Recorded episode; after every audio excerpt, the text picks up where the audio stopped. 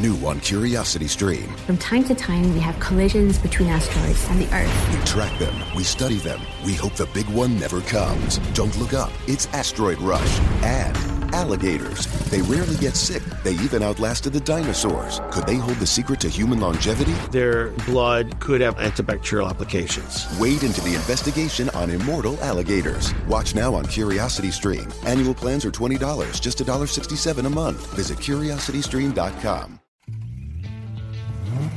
Keep your car looking its absolute best year round with 303 cleaners and protectants.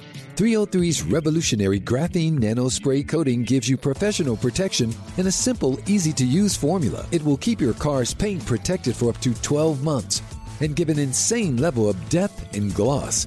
You can also use their brand new 303 graphene detailer to boost protection, slickness, and shine throughout the year. It can even be used for quick cleanups of light dust and fingerprints in between washes. For a one two punch to keep your car looking its best, look no further than 303's line of graphene products 303 Graphene Nano Spray Coating to protect, and 303 Graphene Detailer to boost protection, slickness, and shine. Both products are available now at Advance Auto Parts, AutoZone, and select Walmart locations. Visit 303radio.com for more information.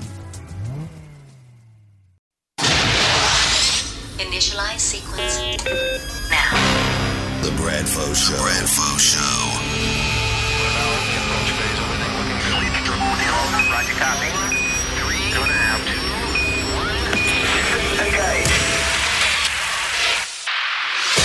Welcome to the Bradfo Show, the place where WEEI.com's Rob Bradford talks all things that interest him, some of which you might just want to listen to. So sit back and soak in another episode of the soon to be award winning show a whole bunch of people are talking about. Bradfo Show. Here's Rob Bradford. Welcome to another edition of the Bradfo Show, sponsored as always by Gould's Distinctive Clothing, the people who make me look so darn good, and Hub New England Insurance. You aren't going to find a group with more integrity. Alex Speier can tell, attest to that. Nobody other than Hub New England Insurance and maybe every participant on the Bradfo Show has more integrity than Alex Speier. Welcome. what select company? Thank you, Bradfo. Oh, I tell you what, number five. This is number five in the books, or about to be in the books. And what we're going to do today, and I think it's a good thing to do on Fridays, beginning usually beginning series, Red Sox series, heading in the weekend, and have a whole week in back of us in the rearview mirror, as I like to write in every every other story that I pen. right. Um, The yeah, curious case of the rearview mirror. yeah, like, you know, like, what's what's your crutch? What's your writing crutch? If your top three, I I always do the rear view mirror. Someone said the other day, um, what was it? I can't remember. But what what what's what's your biggest crutch, writing crutch that you default to? Uh, asking a question as a headline. Yeah. For starters. Yeah, that's uh, That's- me too. That's pretty high on the list. Um, You know, yeah, sim- uh, simply put, comma is one another one where I try to stay away from, but I find myself trapped trapped. I don't even try to stay away from any of those, like any of those paragraph openers. Still, comma, but comma. yeah, yeah, yeah. Yes, it's a it's a rich and complex world, Rob, and there are only so many terms to. Uh, uh, there are only so many one one word terms to connote that at the start of a paragraph. All right. Well, simply put, we have a week in the rearview mirror, Alex. And uh, what we have for the Red Sox is five games. And I just want to go through where they kind of stand after these five games and your impressions on some of the things and just give people kind of a jumping off point of where they stand. Heading into the series in Texas, they have a three game set there. They have a day off on Monday. Then they have three more games in Minnesota and they have reached 500. Hurrah! Right? Everybody is is jump for joy over them re- reaching. yeah, 500. this was really the landmark that people were looking for. yeah. I- I- except John Farrell. Uh, John Mm-hmm. Farrell was not buying into the whole 500 thing. No, I think that the, I think that there are a number of them who are kind of uh, who are kind of meh on the idea of uh, reaching 500. Uh, it's not exactly it's not exactly the standard to which they were aspiring. So, um, yeah, there, know- there's a bigger picture there. Well, you, you know, it's funny. I was talking to Farrell, and I said, hey, you know, under the Farrell regime, you still have not lost more than three in a row. And he said, yeah, but we haven't won more than seven. I said, well, if you're going to pick the one of those two, I think that you would pick the uh, the former rather than the latter. Yeah, you'd take a lot of six-game winning streaks with uh, with two-game losing streaks or three-game losing streaks, right? Well, it, it is kind of amazing. I mean, now we're a whole year and now a month, and, and they still have not lost three in a row. And I, I think I don't know about you, Alex, but I think that is uh, you can say about the chemistry and everything else. Starting pitching, starting pitching, starting pitching, starting pitching more times than not is probably going to be the biggest reason for that. Thoughts? Oftentimes, yes. Although here, I last year I always thought that it was a byproduct of exceptional execution. Uh, that it permitted them just not to suffer uh, some of the lapses over the course of the three games that other teams might experience. And this year, I do think that it's been the, the pitching and the starting pitching uh, because the offensive execution, uh, and for that matter, the defensive execution, has not been that consistent and has not been that great. And I think that, uh, and so I, I think that it has been all about uh, the quality of the uh, of the starting. When you have, uh, you know, when you have Lester Lester Lackey as kind of anchors, and Peavy's been uh, quite consistent as well, even though um, that's kind of given the Red Sox a chance to uh, to come back late as much as anything. Mm. Um, that's that's allowed them to withstand this period when their offense just hasn't really clicked on a consistent basis yet. Well, you talk about execution, one, and and we can get to quality starts here. I think they're yeah, here they are. They we, we quality starts obviously is a huge, well, not a huge thing. It might be an overrated thing, but I think it, it shows you kind of where I guess a guideline of where they are uh, in regards to what you're talking about. But Alex, you had said something about execution and how well they executed last year, right? Sure. Yes, you had said that. I did. Uh, one of the things I stand by it. standing at sitting at my kitchen table yesterday, waiting for the NFL draft and the Bruins game to start, and waiting also to read your fine Mike Napoli story. We can talk about that a little bit as well. Um, good story once again from you.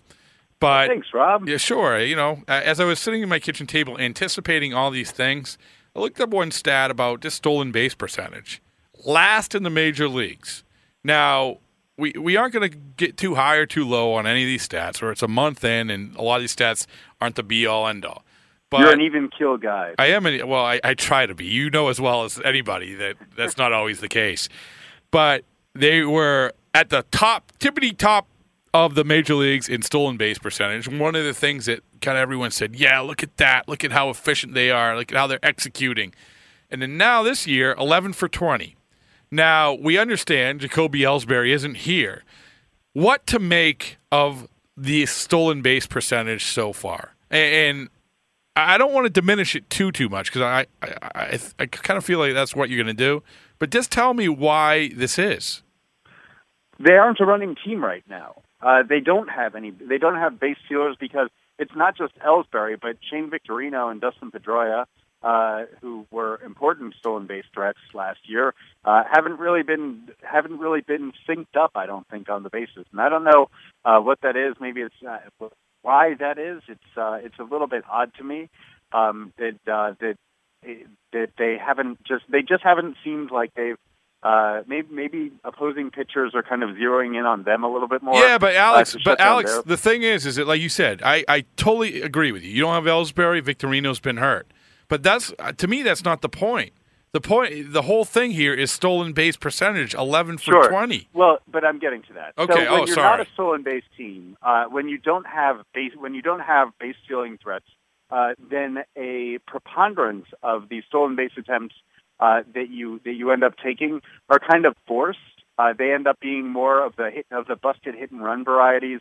When you have you know a Mike Carp getting gunned down at second base, uh, or you know you kind of bring in you know bring in a Jonathan Herrera for you know for a designated you know you you kind of try to force the action a little bit, especially given this period of of offensive you know of offensive drought. And uh, John Farrell, in fact, has talked about how he's probably he's probably been a little bit aggressive trying to force uh, the running game early on in order to uh, in order to try to generate some things. And you know there are also some people who are taking some lumps. Xander Bogaerts we've seen on the bases making a couple of mistakes. That's led to some uh, that's led to some some plays that have been uh, that have I, I believe been registered as caught stealings. Um, and then there's the puzzle of, of a guy like Pedroia getting thrown out. Yeah, I think uh, that with that's frequency that's the bigger thing, seen in the right? Of all of them, and I- and I agree with what you're saying that there there you don't have a lot to work with there. But Pedroia is the one who you say he was so efficient a few years ago, so efficient, and then it's that's kind of gone by the boards. Now I know that some of this has to do with with hit and runs, missed hit and runs. Uh, he he, he actually stopped running quite a bit because he was in front of David Ortiz, and this has allowed him to run a little bit more. You would think. Uh, you would think, but you know, we should also. I guess it is also necessary to uh, to take note that uh, that Pedroia is now, you know, in in the ancient part of his career, in his 30s. Uh, so you would expect there to be um, some diminution of speed at the very least, uh, even even if not a significant one. Can I And- put? Can I pull that out? By the way, the Alex or Speier colon Pedroia, an ancient part of career. That'll go over very well. Yes. By all- yes, yes, we believe in uh, we we believe in celebrating, you know, phrases that are offered without context. And verbal Um, and, and, and subsequent verbal beatdowns. Yes. There we go. Um, so uh, so yeah, I think that uh, I, I think that you know we're we're kind of maybe we're seeing opposing pitchers zeroing in on him more as a stolen base threat in the lineup uh, than they would otherwise, particularly because the Red Sox are in a position uh, where they're probably being forced to manufacture a little bit. But you know, I, I think that uh, you know I, I don't I don't have a good feel for why it's happening, but you know, But I think it's a microcosm. Uh, we talk about execution. Would you? Yeah. Agree? It's a microcosm of the differences of what we see saw last year and this year. Absolutely. Yeah. Absolutely. You know, a team that did very well in terms of taking the extra 90 feet uh, this year has struggled to do so and has in fact been adding outs to the equation. Okay, so uh, we kind of I kind of get off the beaten track here with that stolen base conversation, but this the whole theme of this podcast, Alex, is things that I want to talk about that interest me and maybe does not doesn't interest you at all, but who cares? No, who I'm- cares? yeah, it's not. It's it is the Bradfo show after Yeah. Did you find that interesting that stolen base conversation? Marginally, I don't know. I bored myself, but Uh, no, I, I thought that I, uh, I thought I had some good points. You did have some good points, but I, I want to loop back to something that, or the theme of the show, which we talked about at the beginning, which, Which is looking at that interest you. Yeah, that and, and what Yeah. interests me really is this week. It- we- It's a good time to look back and say this happened this week. This has changed over the course of the week. Going into the series against Oakland, which would have been Friday, last Friday, a week ago, they were three games under 500. Now they're under they're at 500. They've been playing a little bit better. Give me one takeaway for the positive, one takeaway for the negative over the last week for you. Uh, one takeaway for the positive. Uh, I mean, I, I think that it is ongoing, but uh, I, think that the bullpen has been, um, even though the bullpen actually, you know, there there have been some uh, some small issues here and there, but the depth of the bullpen to me has really been striking in permitting some of these uh, some of these later game uh, comebacks. I'll, I'll add in uh, uh, one subset of that. Uh, I think Andrew Miller looks unbelievable. I mean, just overpowering. I think he looks better than he did even on his best runs of a year ago. Did ago. he say anything different to you than he did me when I saw you looping back with him? It's the second time Uh, you loop back. I, I, I didn't hear what he said to you, so uh, so by virtue of that, I, cannot compare and contrast. Well, what, what was the most interesting thing that Andrew Miller told you? Um, it was it was interesting to talk about uh, to talk about the position of kind of confidence he's in with regards to mechanical simplicity, uh, the fact that he's reached a point in his career uh, where he does really feel so comfortable and confident in, in what he's doing as opposed to when he was with the Marlins, you know, and he they tried to turn into being an over the top pitcher in hopes of improving his control and that just left him a mess. He was fully healthy but throwing 88 miles an hour back then, uh, as opposed to throwing from his natural arm slot where he feels very comfortable. He had to search for it a little bit coming out of spring training this year, but since he's had it, it's been locked in and he's been throwing just Well, compare the compare the also compare the the windup or the the approach.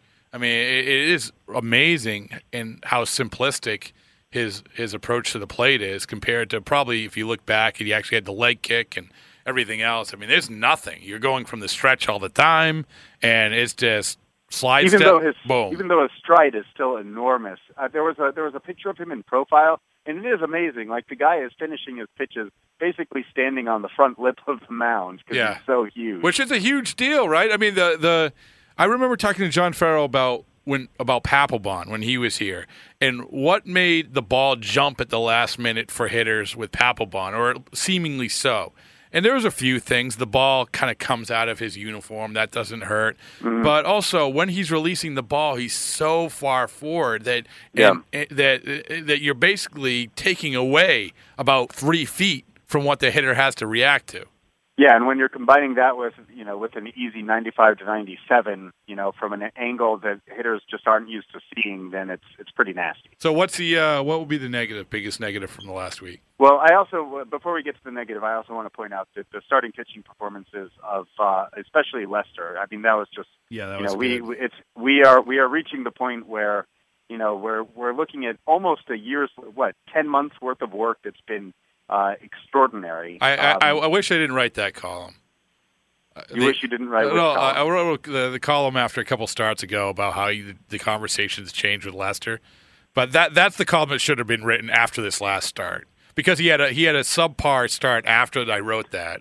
You know yeah, what I'm well, saying? But I think the he was- conversation he- is he- he still felt like changed. it was it was like an it was like that moment where he probably saw the column Rob, and it was kind of like he was was kind of like when Wiley Coyote runs off the cliff and looks down, and all of a sudden he sees there's nothing around him. yeah, That's probably what happened. he was But he, overwhelmed. he regained his bearings after falling to the bottom of the canyon and then got right back up. But you pointed this out, and uh, I think that you you had cited FIP. Um, uh, but I, I looked up the Fangraph stat, and Yeah. he, he's at the top of the. I don't think he's top in regards to that, but the WAR. I think he might be. He might have been. He might be after that last start. well, he's he, has got he's got the he got, he's got yeah I'm sorry he's got the best WAR of anybody uh, any starting pitcher, and that's better than Felix Hernandez. It's better than Greinke, it's uh, whoever. I mean, he, he has the best WAR right now, and I understand that's innings and that's a lot of strikeouts, but still, it, listen. I mean, right now he's amongst the best pitchers in the in the game, and Unquestionably. in a contract here, that's not a bad place to be.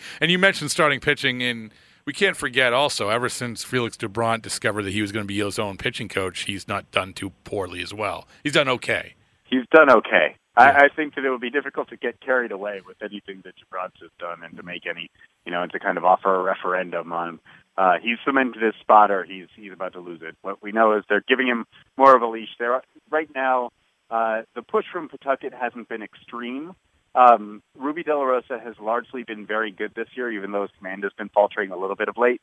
Uh, so, but you know, as opposed to as opposed to at other times when you know, for instance, when Clay Buchholz in 2009 was kind of forcing his way into the rotation by being virtually unhittable every outing in Pawtucket, that's not happening with any of the starters right now. Yeah, well, I mean, but but Alex, if you said Rubby De La Rosa come up to the starting rotation and he gave you what Felix Doubront gave you for the last two starts, you'd be like, oh, that's good. That'd be pretty good. Yeah. So so anyway, what's the negative? You, you gave a couple positives, and they were both legitimate positives. What's the negative? Uh, let's see. I'll suppo- I, I suppose that there are a, uh, a couple of uh, a couple of looming negatives. Uh, the the ongoing struggles with runners in scoring position is getting weird and suggests that, you know, I, I guess you kind of you kind of almost invent reasons why it's happening, and you do wonder whether or not it's kind of getting in the heads of uh, of the hitters at all if they're trying to mess around with their approach. I think that particularly um, it's been interesting to see uh, Xander Bogaerts, who I think has really been trying to have an approach with runners in scoring position and runners on base, and it just hasn't been natural to him. Um, I did look up uh, how that how he did in the minor leagues coming up uh, relative, you know, in runners in scoring position situations relative to other situations, and he was worse uh, coming up um, in those situations. Starting last year in Pawtucket, uh, when he hit like I I think that he only hit 250 with runners in scoring position and was much better than that in other situations. So I don't know. To me, that just suggests someone who's um, who's young and Yeah, I, I want to see. I want to figure see. out his identity as uh, as a hitter in certain situations. I want to see Bogaerts kind of get his feet under him, both health wise and maybe even weather wise. And I, I listen. This isn't like a cliche about the kid from Aruba and and it being cold and everything else, but I think the the track record will show you as the weather gets warmer, he gets better. And I, I just think he's he still has a lot being thrown at him. I do think he's Sure. been more comfortable in the field of late. You look at this last week, this five games that we were talking about, um, and you know he's he's been okay. He hasn't really got on base as much as he had in the past. He hit 250. He went four for 16. And, uh, you know, I think the second half of that, he showed a little bit better defense. I remember that that rain out. When was that? Mm-hmm. When was a rain out? It was. Uh, Let's see. Oh, Tampa- preceded the Tampa the, series. right? The doubleheader. So would he been- he yeah. he and Brian Butterfield sat and talked at their locker for like an hour. Just Mm-hmm. and and behind the scenes, there's probably a lot more of this than we see, but this was out in the open, and they're just talking and talking and talking. It was more talking to him a little bit later. He said, you know, this is just about just relaxing, being yourself. You know, and I think that's also difficult when you've been banged up. He had the calf thing. He has some other things maybe going on. Um, so I I think I, I'm willing to give him a pass. Now another Sure. another no, of course. And, you know, with the with the recognition that he's someone who learns very, very quickly, and we shouldn't lose sight of the fact that he's already had to learn extraordinarily quickly to be at this stage of his career as a 21 year old. You know, he's not a finished product. He is someone who's getting better. yeah. So if we look at this last week, um, just to give you who did really well, who didn't. Uh, Dustin Pedroia, eight for 21, four walks. He had a very good week. That's 381. Had that first homer of the year. Uh, yes, yes, absolutely. And and uh, I want to get back to him, but Pierzynski pretty good, six for sixteen. Sizemore came on nine for sixteen. Uh, Victorino four for seventeen. Napoli, Napoli's an interesting one. This before we get back to Pedroia, let's talk a little bit about Napoli. You wrote about him today and all the progress that he has made since he's been with the Red Sox. But I want to talk about what he's doing right now. It's it, because I, I saw that finger the other day. It it still is remarkably still swollen. I mean, Yeah, it's gross. and and I would not be surprised. Was it you who was talking about this about the hairline fracture?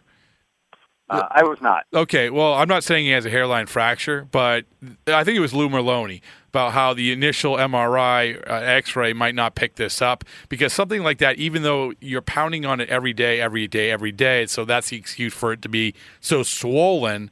Then sometimes it's revealed that it ha- still has a hairline fracture somewhere down the road. It was so swollen that it just didn't seem right that far off from when he actually did it, which was gruesome in itself. But um, I want to go back. So he's been dealing with that. So this past week, this time period that we're talking about, three for thirteen, but with six walks. I mean, Right. I mean, to to your point that you like you wrote about, this guy has done so many things to help the team, and it has been so valuable. Uh, and I think that he's made great, great strides in a couple different areas of the game so far this year as well. Well, I think that he's a, basically the Red Sox have, have reached the conclusion that he is a really damn good baseball player, uh, and that isn't just in reference to what he does in the batter's box. That was why they signed him. That was the primary impetus for signing him uh, when they did after the 2012 season, because they viewed him as having middle of the order skills, given his plate discipline, the ability to drive up opponents' pitch counts, and to hit the ball very, very far. Well, can I Um, can I jump in real quick? The um, you talk about his plate discipline. We we cited his stats from the last week and hitting 230 or whatever it was, but and with the six walks, and also it should be noted pitches per plate appearance during this stretch 4.74, which is far and away best on the team, not even close. Yeah, and that well, that's just consistent with a year in which he had Absolutely. 4.68 pitches per plate appearance, which is first in the major leagues. Uh, he's a really good all-around player. That now, that, uh, now at this point, however, you know you're seeing it with regards to uh, you're seeing it with regards to uh, to his defense, where he's you know so comfortable. He's making leaping plays at first base, which is uh, I think a kind of unexpected development in what we thought was a potential trajectory for him as he got accustomed to playing first base on an everyday basis. I mean, he's moving really, really well there. He's saving his infielders uh, quite a number of uh, quite a number of of, uh, of runs on on picks. We saw it um, emphasized in the in the little bit of time that he missed when he was, you know, right after he had had the finger injury, and you know the the the whole complexion of the infield defense was different uh, when he wasn't in there, and there were some very costly uh, there were some very costly plays in which the first baseman wasn't able to take uh, a short hop throw or something along those lines. So he's become a very good defender. Uh, he's become he's he actually already was a very good base runner, but I don't think that that received its proper due while he was with the Angels and with the Rangers. Um, but with the Red Sox, I, I think that uh, they are they have made him um, essentially a, a talking point and a role model for prospects. Mookie Betts, the Red Sox, you know, absurd phenom right now. You know, the guy, well, the Red Sox phenom who is on an absurd run right now, uh, was, uh, I was talking to him recently, um, and asked him, so, you know, who, which, which players do you kind of look to as guys on whom you, who you kind of want to emulate parts of their game? Um, and he said, well, when I was in spring training for a game, uh, in big league camp, Brian Butterfield said, watch what Mike Napoli does on the bases. You just watch what he does. Pay attention to that. You will learn so much. Mike Napoli is viewed as being as good a base runner as the Red Sox have, which, you know, he's a, he's a slower guy, uh, but he, he really maximizes his abilities and lets his, lets his quote unquote lack of speed play up, um, because he's an incredibly intelligent base runner. And so in many ways, he's become this role model for what the Red Sox want their players to be in terms of the different facets of the game that he impacts. Batter's box, pitches per plate appearance, defense, base running, uh, the way in which he's, he's kind of a, he's, he's really into the details of the game. He loves baseball. He loves talking about baseball. He's a clubhouse leader. He loves Boston. He loves playing in Boston. so this is a guy who ticks off a lot of check marks that suggest, in the words of Brian Butterfield, that he's a that he's kind of a bearer of the torch for what the Red Yeah. Sox want their players to be, um, and he's someone who's able to impact the game even when he's not in his hottest offensive streaks. And I'll make uh, one final note: baseball references, uh, as Baseball Reference calculates WAR wins above replacement. Napoli right now is fifth in the majors. That's good. That's pretty good. He's doing okay. Yeah, Well, we we talked about this. I think it was the very beginning of the season. He had a big game in Baltimore, and he's talking about how doesn't work about worry about the contract, doesn't worry about the injuries, uh, doesn't worry. You know, he's not worrying about a lot of stuff that he was dealing with last year. But you know, that's that's kind of a cliche a lot of times too. You know, it's. I think that the most important thing is feeling comfortable, but also using that to get better and and not limiting the strikeouts. Another example of him getting better. Uh, moving on to the next player, I wanted to talk about Dustin Pedroia, and it said he's had a big week this last week. He has an OPS of uh, 1.194, uh, hitting almost 400. Since this has just been a win-win for everybody at the top of the order, right? I mean, just they needed a leadoff hitter. Pedroia needed, a, I guess, uh, for lack of a better way to say it, a change of scenery in the lineup. And since he's moved there, why the stats won't jump out at you is saying, oh, he's the best leadoff hitter in baseball right now. I think his approach has changed and the way he's looked at things, uh, despite this last game where he struck out, what, four times or whatever it was? Yeah, three times I think. Three times. Maybe it was four. Yeah, Uh, but but I mean, I think this, as I said before, this is a win-win for everybody because they desperately needed a leadoff hitter. This was the best guy to do it, and they also stabilized the top of the order, which was a mess. Oh, it was a mess. And like their lineup, their lineup was unpredictable on a day-to-day basis. Now with Pedroia anchoring it, with Victorino right behind him. They know what they have on a daily basis, which has been, I think, really helpful for him and really helpful for others. Well, Um, well that, that and- that that dynamic of the Pedroia, Victorino, Ortiz, Napoli, and then you have either Sizemore or probably Gomes behind until one of these other guys may, might get hot. It's not a bad. It's not a bad collection of guys. No, it's been pretty solid, and and you know Pedroia, it's been interesting because we've heard through the years him kind of expressing some discomfort with the idea of hitting leadoff, uh, but in this case, he seems like he's kind of embraced it, especially in that first step out of the game. Um, in his in the 15 games in which uh, in which he's been the leadoff hitter now this year, he has in the first plate appearance of the game, he's reached base seven times. So that's a really good on base percentage, right? Uh, and uh, that would be what just off the top of my head, what 437, something like that.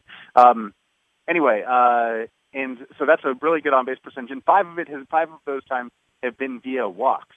So he's seeing a ton of pitches to start off the game. He's doing what a what a leadoff hitter is supposed to be doing it, uh, doing, and he's doing it really well. And I think that it's just you know it's just helped to to give the Red Sox the look of a team that can score early. Yeah, which, Which they were they were doing a terrible job. behind. They were falling behind every game. you Yeah, know? and, So- and that's where I think they deva- I, I- I'm not saying they devalued Ellsbury because you know, listen, the Yankees paid more than anybody would have paid. We understand that. Yeah. But the whole idea of well, we prioritize getting on base. The difference is is that you get on base and then you get to second base and then you score. Hmm. you know, and and Pedroia still isn't that guy. Ellsbury was.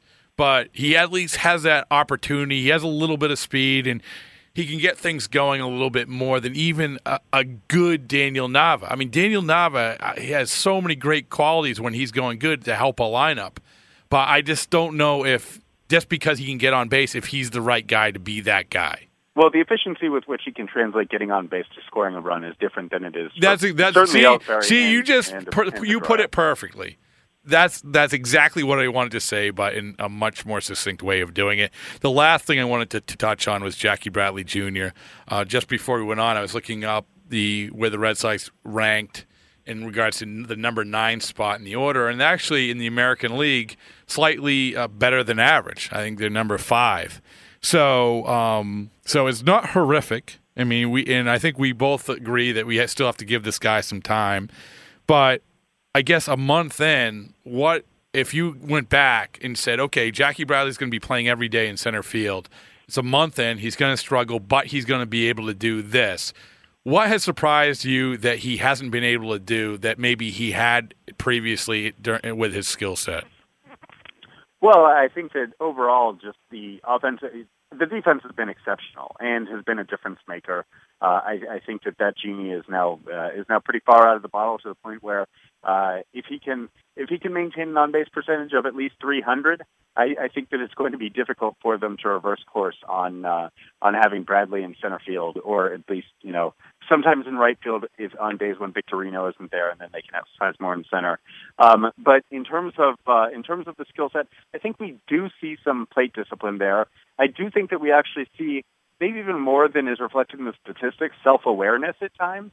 Um, because, for instance, there are pitches that are on the you know that are on the on the black away that he's not swinging at because he'll kind of see them and say, I, I can't really do anything with that. Um, so I think that the pitch recognition has actually been pretty good. It's just been a matter of being able to identify those pitches uh, that he can drive. Well, too many And- strikeouts. Too many strikeouts too. He struck out a ton in spring training. He's still striking out a lot. Um, I don't think that his swing is long as it was in spring training, though. I think that he's just getting beaten on right, but on well, a strikeout's a stuff, but- strikeout. I mean, it's yeah, I agree, but a strikeout is a strikeout, but it's a but you know there there's a question of soundness of approach uh, in some instances. In spring training, I didn't think he had a sound approach, and, and during the season, I think that he's had the right swing, the right idea with his swing. I think that he's just getting beat. Yeah, listen, I, I'm not saying that that Jack. I, I I'm a proponent of the let's wait for Jackie Bradley and see kind of what unfolds. And we've used the Dustin Pedroia 2007 example. Or use Jacoby Ellsbury in 2008, when for the first couple months of the season he struggled to the point of being moved down from number one in the lineup to number nine, and it really wasn't until June that he started hitting the ball with any authority. Once Yeah. he really started seeing major league pitching. So let's look at the positives, and I agree. I mean, they're going to prioritize defense. They saw what happened earlier in the year when they didn't have defense at that position, not only there but in right field, and allows the Victorino Bradley dynamic in center and right is exactly what they want, and I think well, something they're going to prioritize. But look at some of the numbers that we say, oh well, that's that's helpful, not extraordinary, but helpful. He almost takes he almost takes four pitches per plate appearance.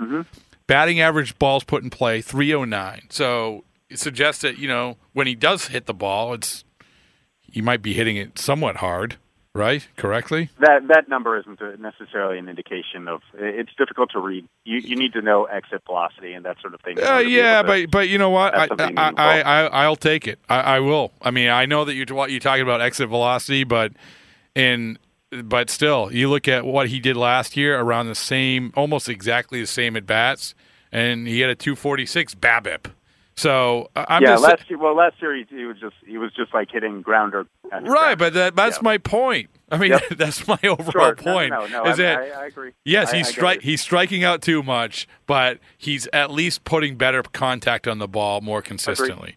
Yep. Um, so those are some of the positive. You have 16 walks. Uh, that's not bad. And And, we're seeing him with that swing that you know that he radically you know using that swing to shoot the ball into the left center field gap. Uh, he's done that a lot with runners in scoring position in particular, in which you know uh, up until that that kind of disastrous game against the A's, he had been among he had been the Right, best very Red good. Sox hitter with runners in scoring position. Um, and uh, you know it's it tailed off this week for him uh, in that regard. But I, I thought that we've seen overall a pretty sound approach of looking to stay back wait on pitches, and then kind of zing them to left field, left center, center Yeah, field. very good with scoring position. As you said, a little bit of a downturn recently, but still hitting 344 with scoring position. Scoring position with two out, 313. One thing to keep an eye on, close and late, uh, only two for 20. And, I mean, that might just be pressing too much in Relievers, big moments. relievers. Yeah, that's a good point, He's too, yeah. a lot of left-handed relievers. How about he was intentionally walked the other day? And the Red Sox, I know, were kind of rolling their eyes like, wow, that, we didn't see that coming. Yeah. But hey, you know, you, Create ta- the play. you take what you can get. Uh, Lastly, and I appreciate you taking the time. I know you have a busy schedule. And uh, lastly, for the minor league stuff for this past week, your your biggest takeaway for this last week, this last seven days from the Red Sox minor league system, and the only caveat is you cannot utter the words Mookie or Betts. There's a player named Superman in Double A uh, who has been flying around with a cape, but I think that he's fallen below the magical 400 mark. So I'll move beyond that. Did, Uh, did he? and- Uh, and you're speaking, of course, the the person which I shall only name is Mookie Betts. Did uh, does he still have his on base streak going? yes, Okay. 60 games. Six. Wow, unbelievable. 60 games. So he's getting into sight of uh, of that Millar Euclid record-setting 71 game mark uh, that uh, that exists. But no plans to uh, no plans to move him up to uh, to Pawtucket just yet.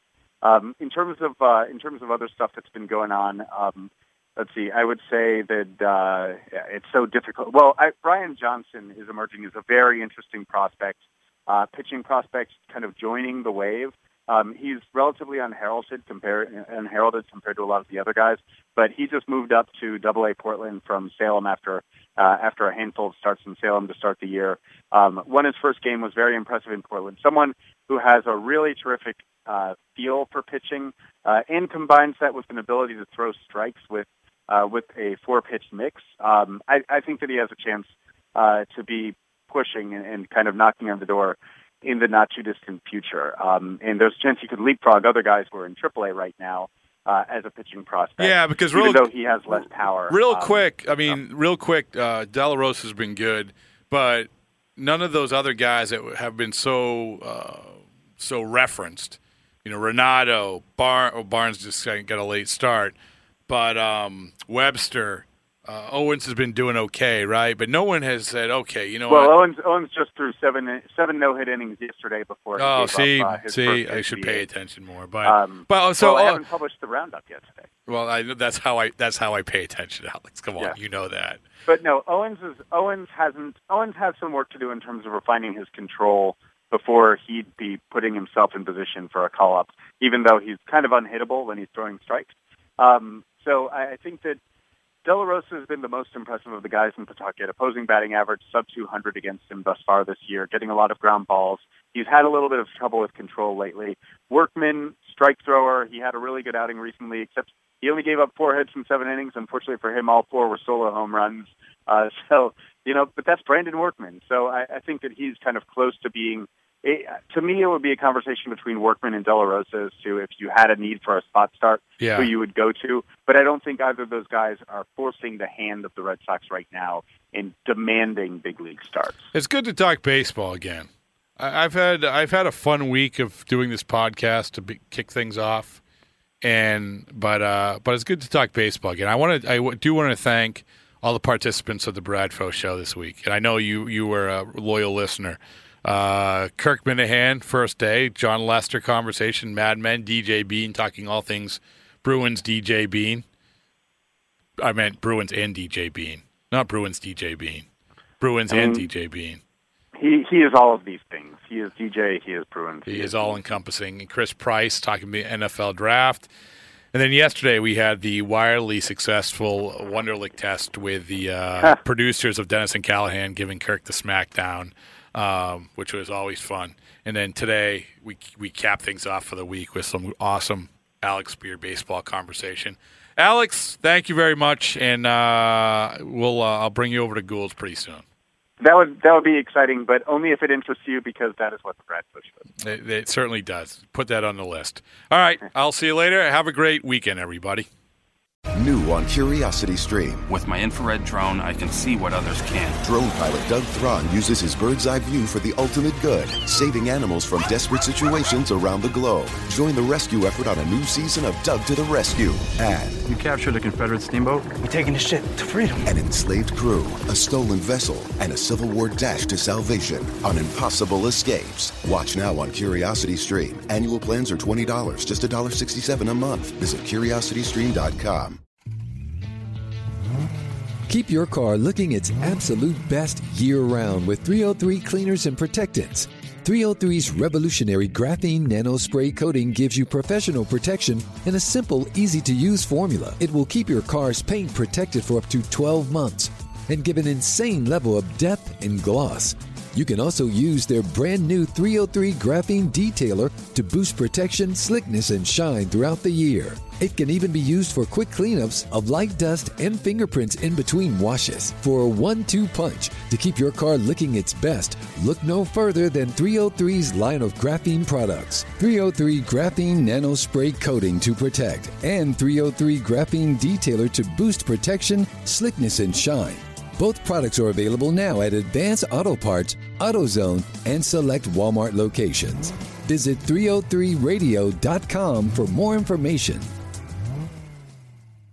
The difference between an agent and a realtor is real. Realtors have the expertise to find exactly what you need and the ethics to do the right thing, even when it's the harder thing. Realtors are members of the National Association of Realtors. That's who we are.